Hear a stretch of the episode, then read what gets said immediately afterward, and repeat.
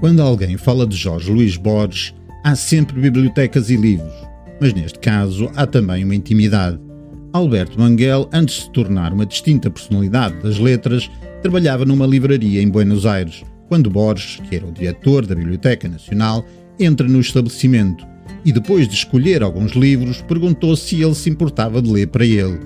A cegueira instalara-se progressivamente e a mãe, com 90 anos, cansava-se depressa por isso, Borges andava sempre à procura de leitores.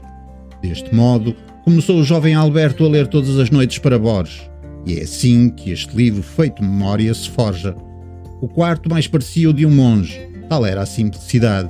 Uma cama de ferro, uma cadeira, uma escrivaninha e duas estantes.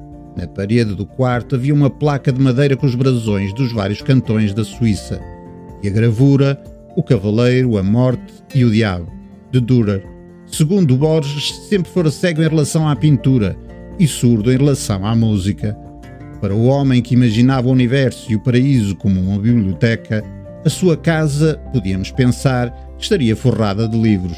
Mas não. Para um ávido leitor, dentro de portas apenas conservava a essência das suas leituras, onde pontificavam as enciclopédias e os dicionários. Mas os grandes ausentes eram os seus próprios livros.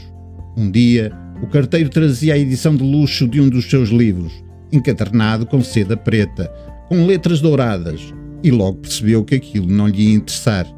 E ofereceu o livro ao carteiro, que, pasmado, nem sabia o que dizer. Para Borges, toda a realidade cabia nos livros. Ler livros, escrever livros, falar de livros. Boas leituras!